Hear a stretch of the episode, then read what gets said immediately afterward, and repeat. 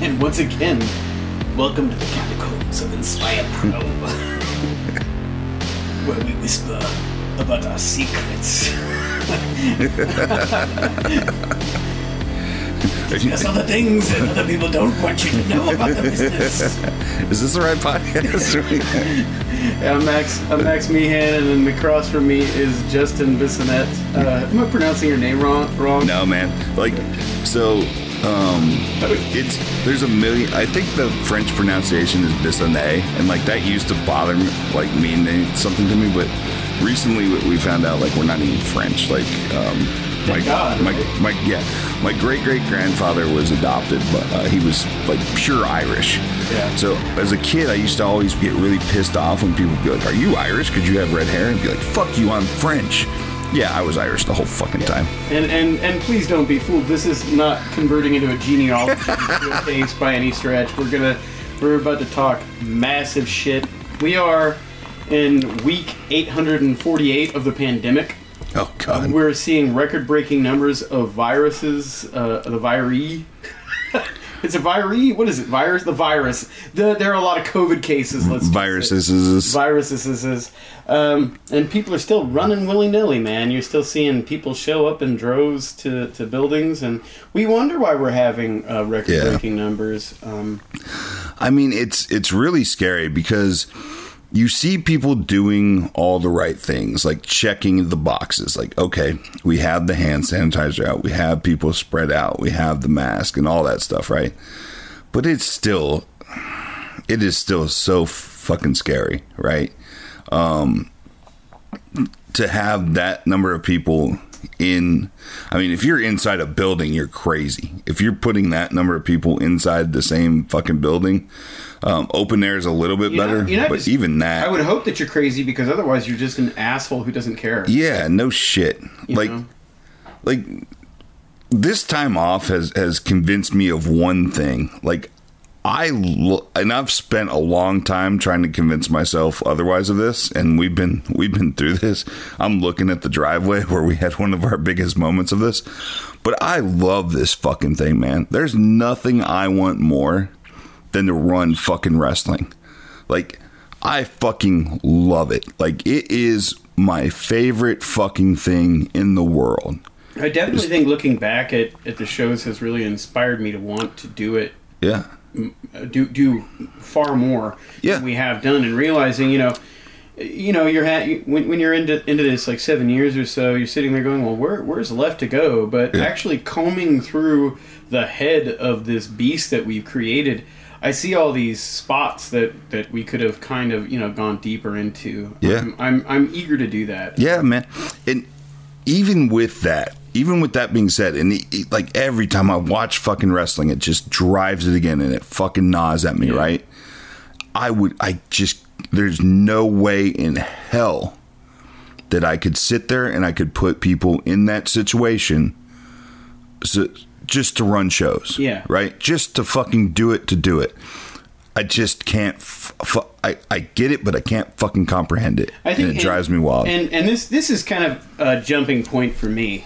Um, I guess one thing that that I realize also is seeing some of the inconsiderate bags of douche that are actually still running... I'm seeing that a lot of the problems that plague independent wrestling are still very prevalent, you know? It's twenty twenty. We're hoping we have a new dawn of, of leadership in this country.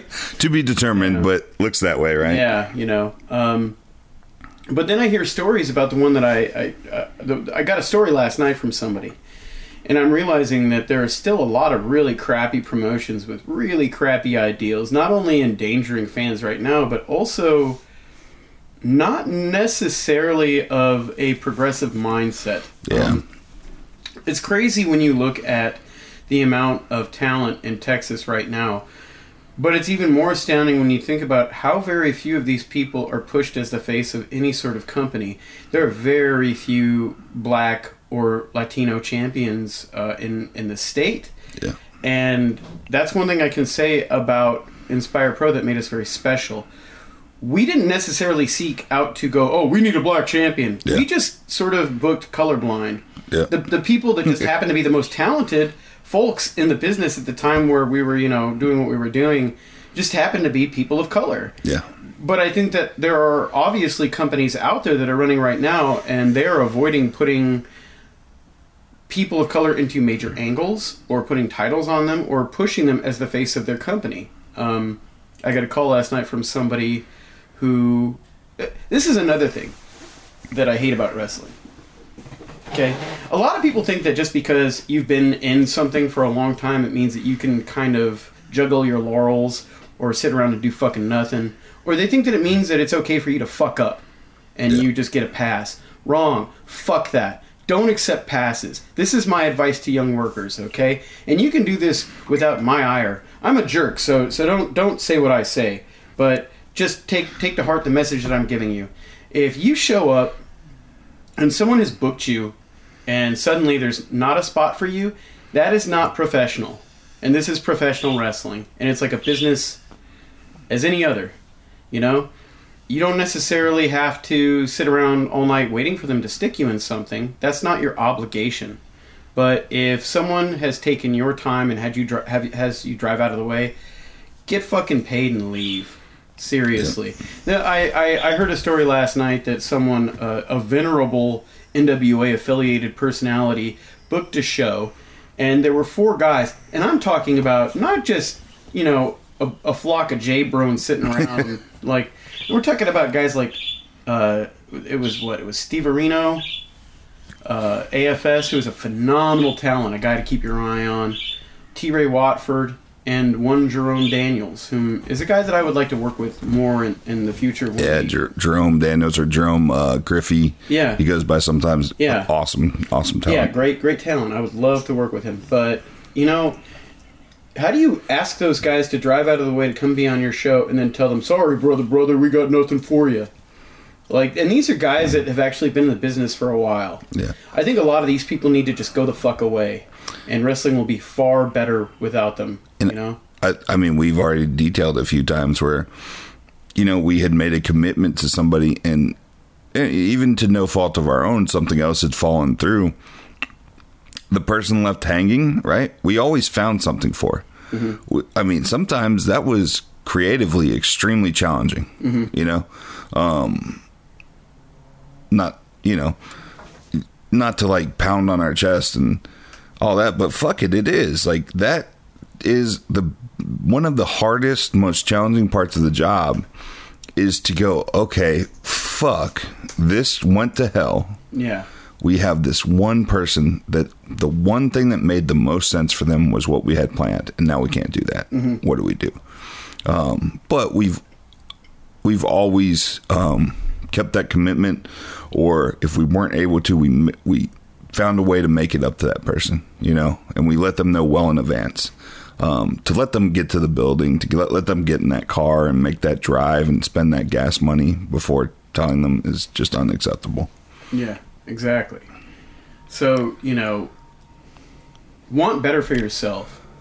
And you can want better for yourself and still be diplomatic and polite, but yeah, be- people people should be treated like people. For far too long, there's been this dumbass standard of shaking hands and bowing and scraping, and, and it's utterly disgusting and inhumane. Treat people like people. I don't care how long your dumbass has been sitting on the log, you know? I And I think I was just talking to Biss about when we come back, how how utterly no nonsense I'm going to be when running stuff. But anyway. See, I was so mad at Groud. Yeah, that's Waffles. Waffles, stop it. That's my dog, Waffles. Anyway. Um, okay, so there are a few things before we launch into this next episode that we that we have to touch on that I, I had kind of forgotten about. There were sometimes there's just so much stuff that happens during the, the course of a show that... Things sort of slip between the cracks, yes. and um, there's a pretty good uh, there's a pretty good uh, pairing of stories here that, that we really need to touch on. So it, it, it was fairly apparent that the Thomas Munoz experiment had failed uh, for many many reasons.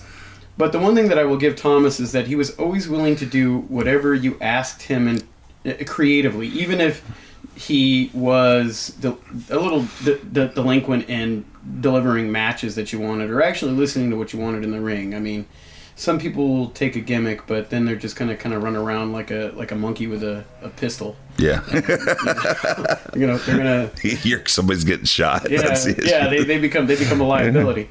So I had a great idea for Thomas. Yes. This is something that was going on behind the scenes at the time. Um, and if you're in Texas, there is no secret that Whataburger is the, the hamburger brand of champions. Yes. Whataburger, the venerable fast food chain Whataburger, which is now uh, national, I believe, though I haven't really heard about other shops opening up, and that might have something to do with the pandemic, of course. Jesus Christ, man. Yeah, low flying. Nope. Yeah. I live under a flight path, guys. Sorry. um, um, anyway, I had... I, I, I really thought that the Papa Domino gimmick had legs. And I thought about... Um, I thought about kind of reinventing it uh, in a way that would benefit Thomas. And Thomas was still showing up and, and helping out. And I, I didn't want to just completely write him off, but I wanted to do something that I thought would... explode and really catapult him into superstardom status all over the the state of Texas. And Thomas would always show up with a bag of Whataburger, um, and it was always a a topic of discussion, this this Whataburger bag that he would bring into every show. And so I thought, man, maybe we should contact Whataburger about creating a Whataburger themed wrestler, and we would call him What-A-Wrestler, and he was he would have a singlet with the, the Whataburger W on it, and he would come out with a bag of Whataburger and throw, you know, just simple uh, simple Just-A-Burgers into the crowd. Yeah. And I can't think of anybody else that would be over like, you know, gangbusters, man. I mean, it's it's similar to like Papa Domino coming out and handing out pizza. We I really wanted to do this though, but just with hamburgers flying through the air, you know, much to the dismay, I'm sure, of our more uh, uh, sensible friends who are either vegetarian or vegan. Yeah, uh, we have we have quite a, a liberal fan base, and they tend not to not to partake of any meat products. Nevertheless, Whataburger does have a vegetarian option. Yes. Uh, anyway, we wrote we wrote we wrote Whataburger. And their response was scathing. Yes. I recall. They were not happy. And in fact, I think there was even verbiage in the letters threatening to sue us yes. if we attempted any variation of this particular yeah. concept. And they said something to the effect of, "We do not associate with people like you." Yes. The verbiage was really cutting and really shitty. And so there was basically uh, a period... in two thousand fifteen where I lost even more weight because I refused to eat there. You know, good for me. But anyway, there's still part of me that thinks, yeah, fuck you, Whataburger, because they actually went on to do co-promotionals with... With the, W W E. Yeah, right? So yeah. It's like, they sat there kind of saying, yeah, our our customers, our fucking customers don't connect with... garbage bag wrestling. And I'm thinking, like, you serve slop to drunk motherfuckers at three a.m. in your Wait. drive-thru. You guys are serving toxic garbage to people. You're killing people. You're contributing to the obesity problem in America. Like, how dare you get highfalutin? I was super pissed off. Yeah. And on top of that, you took the Hatch Green Chili Burger away for like three years and didn't bring it back, you motherfuckers. Um, but also, uh, every fucking wrestler that comes to Texas, the first thing, well, hey, can we go to Whataburger after? Can I try out Whataburger? I got to try out Whataburger, right? You, fuck you. Yeah, and there was that fucking Hardy tweet when the Hardys came back to W W E at WrestleMania. And I remember just going off on Twitter and people, like, not understanding why. This is fucking why. Fuck them. Yeah, fuck Whataburger. I'll still eat there now. Like, like you know, the fucking spicy ketchup is a healing salve, okay? Yeah. But nevertheless, What-A-Wrestler would have been fucking huge over. What-A-Wrestler could have... Could have guys, What-A-Wrestler showing up at your Whataburger chain opening? Come on. Fucking huge, dude. Guy with a big singlet with a W on it and yeah. a fucking orange cape. Huge. Anyway. And now they're going into Tennessee? Yeah. Come on, Memphis, let's go. Yeah. Maybe we should call P. Terry's. Yeah. Okay, yeah. P. P. Terry Headlock would be great. Or I, I'm going to leave you're the creative that. Up to you. Yeah, all right, I'm, I'm, you're, you're I'm not my you're dealer. Ruining it. Anyway, you just tell me who you need to play this so, shit. All right. Fuck. So okay, the other the other thing that um I need to touch upon is Stroud related. Yes. And this was This is pretty good, and I, I can't believe that I forgot to talk about yeah. this. So we're heading into Battle Wars two, and Battle Wars two was a really important show because it was the first show where I had been so unhappy with the string of shows before it that I basically put my foot down and it was like, you can all go fuck yourself with a snorkel. I'm going to fucking take control of the shows, and if you don't like it, go kick rocks. I don't need anybody. I got really nasty. I wasn't a pleasant person to deal with. You know, I had just been diagnosed diabetic. I was on all kinds of meds. I had stopped drinking. I was just kind of focused on producing the best wrestling product that I could along with Biss. And actually, I don't think Biss was really difficult. Uh, in terms of dealing with this, I feel like he was just yeah. Like, I just I was caught in the. Well, we've talked about the weird, um, the weird crossfire of it. So I, I was just kind of stuck in the middle. Yeah. So okay, at the beginning of In Their Blood. No wait, was no at the, at the beginning of Fade to Black. Fade to Black. Okay. Yeah, the pre-show. Yeah, is a pre-show, and um, every show. Uh, for those who you know aren't aware, there's a script. And the script basically is loose notes and bullet points that get you through what you need to get over in each match, story-wise, what where and, and the layout of the card, where the intermission is, what promos you need, backstage stuff that you need to film, stuff like that. And I remember Brandon Stroud coming in during the the setup for Fade to Black, and he's sitting at this round table that we had in the back that we usually yep. sat at and discussed the script uh, over. And uh, at this point, Allie Kat and Lainey Luck, who were aspiring to be part of the shows, mm-hmm. Lainey Luck. Uh, I'm going to jump in. Allie Kat, who Brandon Stroud was um, kind of um, not even privately trying to romantically fucking pursue. Yeah. As a student. Yeah, he was. I yeah. remember working downtown the door and I would see them walking around together. Yeah. Um, so anyway, I remember they would come in and they were like, you know, uh, Equivalent, female equivalent young boys, they come in and help yeah. help set up stuff. And at, at Fade to Black in particular, I believe uh, Lainey Luck played Lady Void, mm-hmm. so she was there for that.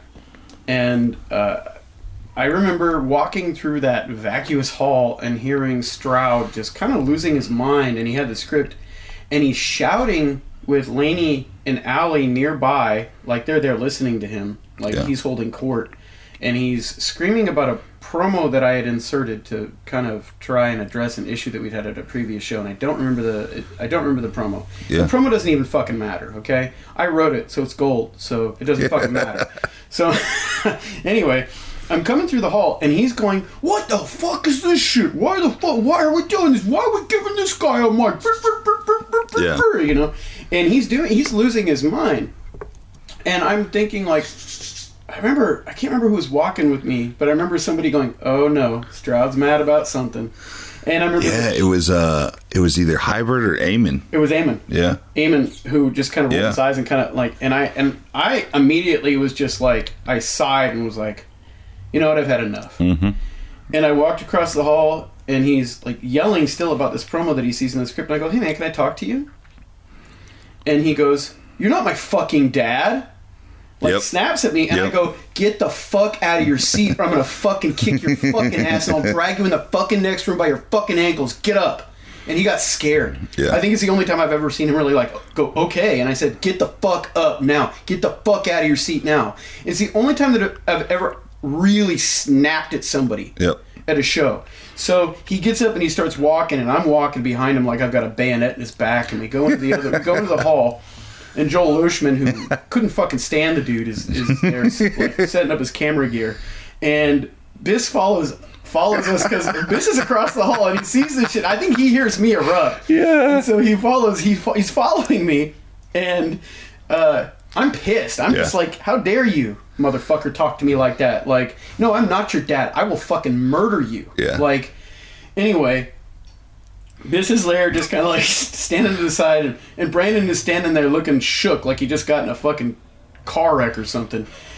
And I'm like, where the fuck do you get off torching my shit creatively to students or like the young girls? Like who like who the fuck do you think you are trying to impress people? You don't do that to me. You don't put me down in front of other people or question my creative acumen. You've made a lot of mistakes in this fucking company, and guess what? All I've ever done is helped you, and you've insulted me at every fucking show that you've been a part of when you drop the ball on something. And believe me, your shit fucking rank. It stinks. The Page Turner shit fucking sucked. And I'm just going off. And Brandon begins to cry. Yep. Uh, like, cry. Ugly like, cry. Ugly cry, like... Kid on Christmas with no presents, just snot running down his fucking troll beard. Yes. And I'm just fucking just hammered into him, and I'm I'm just laying into him.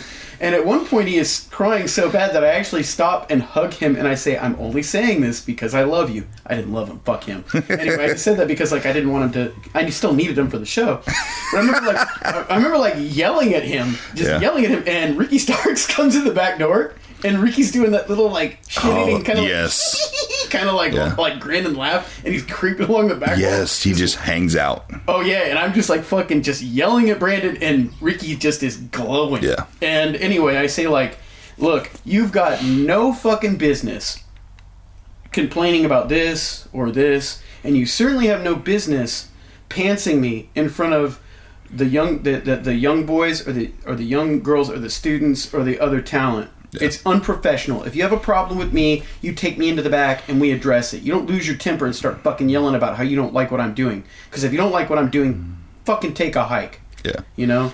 And that's how that, that began. And really just the ending of Fade to Black, which I, I felt was terrible. Creatively a terrible idea. I let those guys run with it. They took the reins and they got to, to, to deliver that fucking Sheamus, Daniel Bryan ending, which... Bad idea conceptually. Ended the show like a fart in an elevator. Just, just awful. And so Battle Wars was really the show where I basically said, hey, guess what? I am the booker, and if you don't fucking like it, tough shit. I'm going to make the decisions that we have to make so we're not scrambling around. And, and I got tired of him handing in his pages last minute. Just it got, it got, it got to be too much. And I felt like at that point, after so many years doing this, I had actually... I did it, you know, and I was doing it on a regular basis, and I didn't think I'd really dropped the ball. So I felt like I needed to be shown a bit more respect. Yeah. Um. This led to uh. This really kind of leads to us wrapping something up two shows from now. So keeping keep an eye out for that. Yeah, I definitely wasn't happy with the ending of Fade to Black. We we uh we take the time to address it, I believe, on this show uh, coming up. So I've got a few questions. Um. I'm going to throw out there. It's sort of related to this, and you might be surprised by the answer that I have for it. I don't know if you've received anything um, s- straight up addressing this question, but has anyone you've worked with gotten pissed or said anything about the show, negative about the show so far? Uh, I haven't heard anything. I've actually... You mean about the, about the, ab- actual, about the podcast, yeah. Yeah, no, I'm kind of surprised because we've talked a lot of shit and no one has said anything. You know, I think I think a lot of the people that we talk shit about don't listen to the podcast. I don't think they do right? either. I don't even know what the numbers are, but I keep hearing that they're pretty good. So I don't know.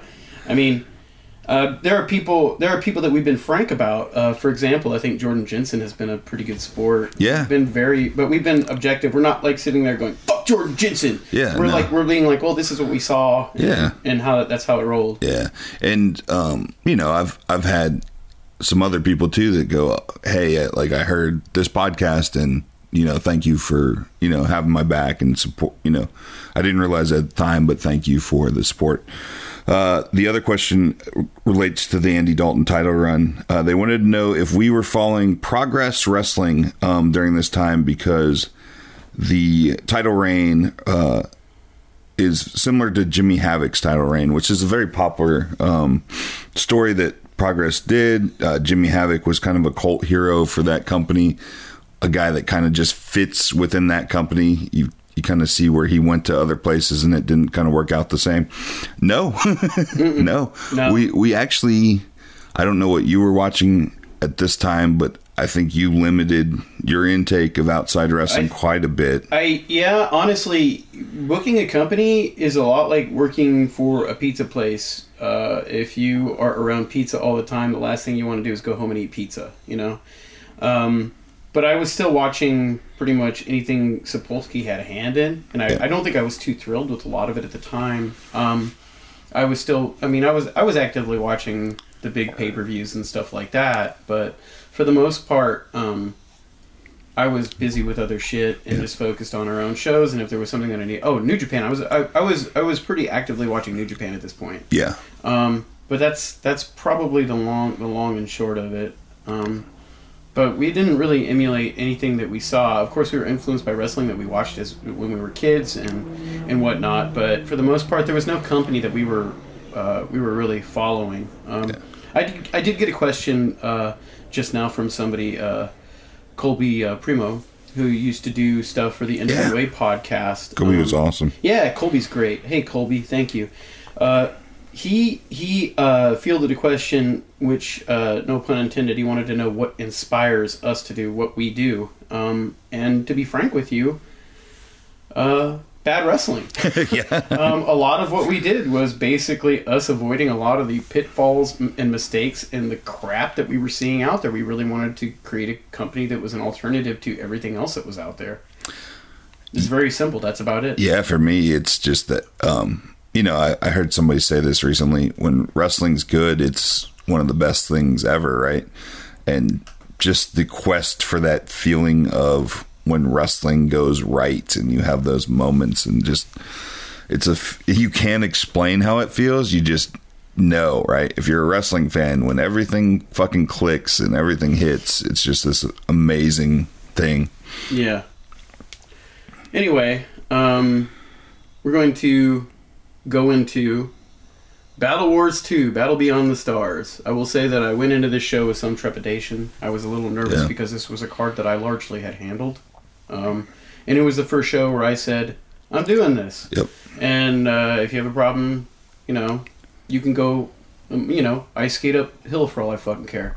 Um, anyway, so... Uh, This this show came to be, I don't even know how, how I think I think it was honestly Bryce hitting us back up and, and talking about doing another excursion. Yeah. To the best of my knowledge, it was something that, you know, we would hit up each other up occasionally and talk about how we had a lot of fun that weekend and how we'd like to make it kind of a, a regular thing. It was one of our mo- more popular shows, and of course, there were other people that we wanted to work with in Chikara, because we were, we were Chikara fans, yeah. you know.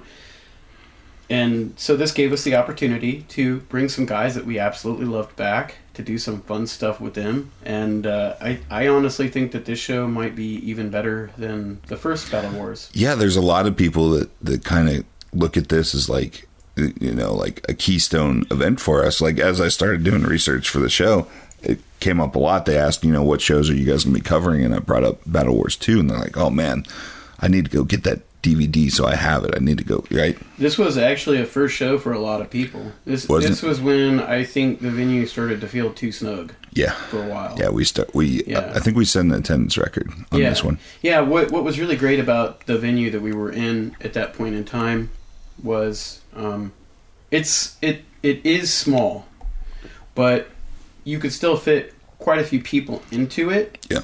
And no matter what, the show just felt electric. Yeah. Even if even if attendance was a little eh, um, you could still have a great show that just felt wonderful. The lobby was a great option. There yes. was an inside bar, I think, at this point, which was great. Uh, the staff was great. But that building, that space, just felt electric all the time. And yeah. I, I we dearly miss it. Uh, there, there's just there there will be no place like home, no matter what. Yeah. I mean, it would take a take a fantastic... Uh, set of elements for this to really work again, like it did in Marquesa, or or what is now A F S uh, Theater. But yeah, this was this was about the time things started getting pretty snug, uh, and and this was this was a great a great event for us. Yeah. Uh, anything and you want to say going into this? It was it was it was again kind of, you know, and we talked about this before, but it was again kind of the carrot on the, you know, dangling in front of us to go, just keep pushing forward and we'll get to Battle Wars. Mm-hmm. Just keep pushing forward and we'll get to the fun stuff, you know? Yeah. And, and in this case, I want to say that the fun stuff really wasn't, it didn't feel like a big job. So it yeah. was really like right, the right time for us to have something that felt as good as this show did. Yeah. Um. Anyway, let's go into it. Yeah. So we, we open up with um, the recently turned JoJo Bravo, and he's taking on Fire Ant. Um, now it's, it's really interesting at this point in time to look back on just the talent that was on these cards. Mm-hmm. But uh, we'll get into that as we get deeper into the card. But this is really kind of... We're taking our, our you know, all killer, no filler and putting it in overdrive on this card. Like, this card is just jam-packed with stuff. So JoJo JoJo had tagged with A C H against the Ants on the previous show, and he was a babyface. So now he was a heel. Um, he had just just recently turned, and we kind of revisit that dynamic. We didn't have um, Green Ant on this show. No. Uh, he wasn't able to make it down, but we did have Fire Ant, so we, we had the one-on-one with Fire Ant and JoJo, and this is fucking, no pun intended, a barn burner. It is, it's absolutely fucking crazy. And and what's there, and we also play with the uh, Inspire Pro Special a bit, yes, too, that, which yeah. was a, a move that JoJo had crafted when he was uh, still face. Yep. And it was some, it, it became kind of a a signature uh, for JoJo in our company, and really, really in, in a lot of ways, you could have qualified JoJo as Mister Inspire Pro for a period. Yeah, at, at this point especially. Mm-hmm. Well, not the, not, not at this particular but, point, but, but but at the point that he invented yeah. that that's that that maneuver. Um, but you know, nat- I think naturally what we did with JoJo made a lot of sense because he was a character that just seemed to kind of get kicked around, even as a face, and yeah. and the, the the heel JoJo really was an extension of I think a lot of uh, issues that JoJo had personally that he is too too kind to really complain about. He's not a complainer, yeah. man. No. You know? He he is a guy, too, that I, I really love because he doesn't just go, oh, I fucking hate this. He's the kind of guy that goes, well, that's not bad. Um, what if we did this instead? Yeah. He's always pitching ideas. He is a he is an, a super creative being, and I've always benefited from being around him. But anyway, this match was insane. This was a great match. Yeah. Um, Fire Ant picks up the win, you yeah. know, as, you know, we kind of have to pull the curtain back, right? We've got Chikara versus Inspire, so you've got to kind of navigate that. You can't just bring in Chikara and they put everybody over, right? Yeah, yeah, absolutely. But also, you know, I want to say one thing. A lot of people tend to rag on JoJo about his size. One of the things that people don't understand is that when you're looking at a guy like that uh, through through the lens, size isn't really something that you you can understand. I don't think that even when a lot of people were children watching guys like Hogan on television, they don't really understand how big he is until like they meet yeah. him, right? So to me, when JoJo was in the ring, or you know, you're looking at him through the lens, he just looks like a wrestler to me. Yeah. Okay. And when you see him up against a guy like Fire Ant, the benefit of these two guys being in the ring together, and you can't say anything negative about Fire Ant. You know, you just no. you simply can't. One of the best technical wrestlers in the past Ab- twenty years. Absolutely. But when you see him up against JoJo, it, JoJo's size really permits uh, him. to uh, Fire Ant to do things with his opponent that he wouldn't be able to do with a lot of other bigger people. Yeah. So there's there's much to be said for smaller opponents. A lot of people have this crap like, oh, that guy doesn't look like a wrestler kind of kind of mentality, and, and I think that's that's the biggest pile of garbage. And I can also say this for a fact, legitimately, there are very few people that I wouldn't want to fucking fight with, and JoJo's one of them. Some of the smallest dudes on the planet will fuck you up the worst. That's a fact, so get that into your heads, you bunch of fucking gym rats. Anyway, let's go into this eight-man. Yeah, this was interesting. So, um, we wanted to do the hat deal again, right? Mm-hmm. So we we uh, that that was part of this, but this was the team captain's eight-man, right? Yeah. Now I I can't remember, but did we have a cancellation that led to this, or was this always the plan? I think I think there was something that went awry here. Yes. But it doesn't jump out to me. It was definitely a kind of weird mess, but it was a fun mess. I yeah. remember being like, people, I was sitting there going, oh my God, in my head, watching this as it was unfolding in front of the crowd. And then afterward, there were people who just said, yo, that was a lot of fucking fun. And to me, that's more important. Sometimes I think it's it's like when a musician plays a show and a musician screws up.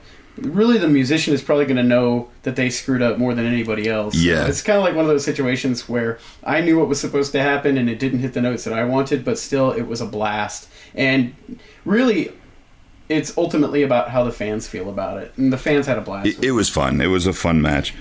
So the, the general idea is it's like, you know, it's like you're playing fucking dodgeball as a kid, right? And they're yeah. picking teams. And um Tom, the fu- the funny part that sticks out to me is Thomas Munoz is the last one picked, and uh, Evan Gelistico Evan Gelistico is one of the team captains. Let's set up the stage. Yeah. So Evan Gelistico is the first team captain. You have the Submission Squad of Evan and, and Big Daddy Pierre Abernathy. You have the Pump Patrol. You have The Masked Menace, which is... Uh, Hollywood Strangler and the Red Scare. Yep. And then you have Thomas Munoz, and then you're going to draw for the the second yeah. captain. Team Azerbaijan, headed yeah. by team captain Mister Azerbaijan, yeah. is one of the... So it's, it's Gelistico and Azerbaijan, and then it's a pool of guys, and they each get a turn picking different guys until the pool is empty. And this led to teams being broken up and so forth. Uh, like, uh, you know, the, the Pump Patrol gets broken up in this uh, in this little melee. Yes. But it's a, it was a, it was a fun and interesting concept, and, and it creates new dramas. But um, it was, for me, it tickled me a bit to see the Strangler and Red Scare alongside of uh, Azer- Azerbaijan. And, and I think also, um, at this point, the Submission Squad had been doing a little bit of work with... Uh, with the folks in Chikara. Yeah, so, so that they were. This is the the mission submission squad and all that stuff. Absolutely. Anyway, that this was this was a fun match, yeah. and, and it had a lot of color, uh, colorful character work to it. So, so one of my favorite, the part that I enjoyed was Evan gets to the very end, and Thomas is the only one left, and he starts going, "Well, can I take someone from the crowd?" And he starts like, "That kid in the submission squad shirt, bring him in. I want him." Yeah, yeah, that was great. Um, you want to lead lead lead forward? Yeah. Uh, this is becomes a huge match in the trajectory of uh, one of the company. Yeah. So this is Scott Summers, who has recently returned, um, and he's taking on Terrell Tempo, who had debuted in the, the four-way the previous show. Absolutely. So he and he had already kind of connected with the crowd. This is an important match, and also gets over the concept that simply because you are not the victor in a in a contest doesn't mean that you can walk away. Or you will have to walk away looking like a loser. Uh, this is this is a match where, man, it was it was fire, man. I remember this being, I remember this like really exceeding expectations, and uh, Tempo Tempo really launched from this point yeah. forward. He he he put on a great match. S- Scott was amazing at getting yeah. Tempo over in his own way. When when Scott has chemistry with a guy, it's fucking magic, and they just had this this, you know. It's kind of it's kind of dumb jock wrestling, you know. But man, when he hits somebody that can can connect with him on that level, he really takes it to the next level, and it kind of yeah. I think it it boosts uh, Scott up, and then he drags his opponent up. And now, you know, for the most part, all this stuff is planned out. But there's certain wrestlers that just grab a mic after every match, yeah. And Scott's one of those, man. Like every fucking, we can tell him. We can tell people, don't hand him the mic. He's going to get that mic. He's going to yeah. find some way. No one's going to say no. Either. No, yeah. So Scott's scary, like he's yeah. You know. yeah. uh, but you know, he he fucking he cuts this promo and he gets he gets his story across, but he really puts Tempo over. I think he really uh, took a shine to him, and it leads. He gives Tempo the mic afterwards. I don't even know if Tempo was ready for it. Mm-hmm. And Tempo cuts this promo talking about how. Um, He, you know, he, he's happy that he's here, but damn it, next time he guarantees you he's going to get that win, and it just it invests the fans in Tempo now. Yeah, there and was it, there was a big standing crowd for this and a lot of of, of applause. Yeah. So, um, where where does there there's a there's a promo here mm-hmm. that uh, that Stroud was very unhappy about once again. Yeah. So it's it's one more after this match, okay. but we, we can talk about it now if you if you want to. Yeah, let's Because this that. next match is is a really big deal. Yeah. So we we had the issue at the last show where the title change did not get over. No, right? Not at all. But it was also because uh, the workers didn't really want to communicate shit to the people behind the scenes. That to me, I mean, I'm yeah. sure maybe Biss disagrees with me, but you don't work a ref. Tell the fucking ref what you're doing. Um, because if, if he had known what... If the, if the referee, who is also a performer, were there to get that over, it could have gone much better. But I still don't think that the fans would have been happy because you don't end a show like that with no match. Yeah. You know, it was a non-match, so they're there to watch wrestling, not, like, stupid shenanigans. Yeah, I think... To, a counterpoint to that, the, the ref in question was not the best... I'm going to agree with your point at the end of the day. Mm-hmm. But the mindset was the ref was not the best performer. So you, you if you can get a genuine reaction, it helps the moment. What happened is we got a genuine confusion that killed everything. Yeah. You know? Yeah, because he didn't... He's thinking yeah. he's there to work a match. Yeah. You know? and and then the match doesn't happen. It's, it's an angle and more than a match. Yeah, and he's yeah. trying. He's not sure if he's supposed to be covering. I mean, like, no matter what, yeah. your job as the ref is to count. No matter fucking what, count, count, yeah. count, count. You know, it doesn't matter if you if it looks like there's an accident, you count it, just because that kind of drives home the illusion of what we're trying to create. Yeah. So that ref was a fucking dumbass. Okay, but still. You don't keep the guy in the dark, especially if you know someone's kind of green. You don't. You just. You don't do it anyway. Um, my my thing here was to. I wanted to address this. Yeah. I f- wanted to right what I perceived to be a wrong and a creative uh, snafu, and I wanted to set up a two out of three falls with uh, Ricky and Dalton, a title defense, and. Um, I was very excited about this concept, so we have this great, this great promo. Yeah, uh, we we touched on some real life stuff in it, you yeah. know, uh, and I think the relate. Let's just say it: the relationship with A C W was cooling at this point. You know that we weren't there. The insults weren't going back and forth at this time. No, but I was still pissed. Yeah, but we mentioned Darren's name in the promo, and I think that was. Um, part of Stroud's issue here, right? Um, yeah, he got mad about that. And it's whatever. Like, the issue was... it, and again, this is a part where something went wrong, and I kind of felt like like we took the heat on, right? Character-wise, the character of Biss, the character of Max, the character of Josh, kind of took the heat on for it mm-hmm. in this promo. Um... But I also I wanted to make sure. I remember in this promo, like Starks spins this as like this everyone's against him, mm-hmm. right? Which is kind of fits where the character is.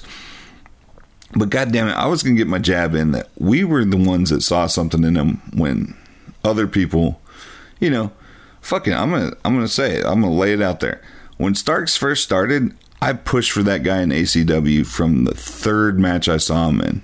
And I would get, oh, he's he's not that good, you know. Yeah, yeah, we Darren, we don't need him. You know, I mean, this is probably not. We can cut this out if you feel like we need to, but there were times where Darren shit all over A C H, and he yeah. shit, and then he shit all over Starks likewise, and he said these guys don't have it. I remember hearing that he said, "Fucking Albert didn't have it."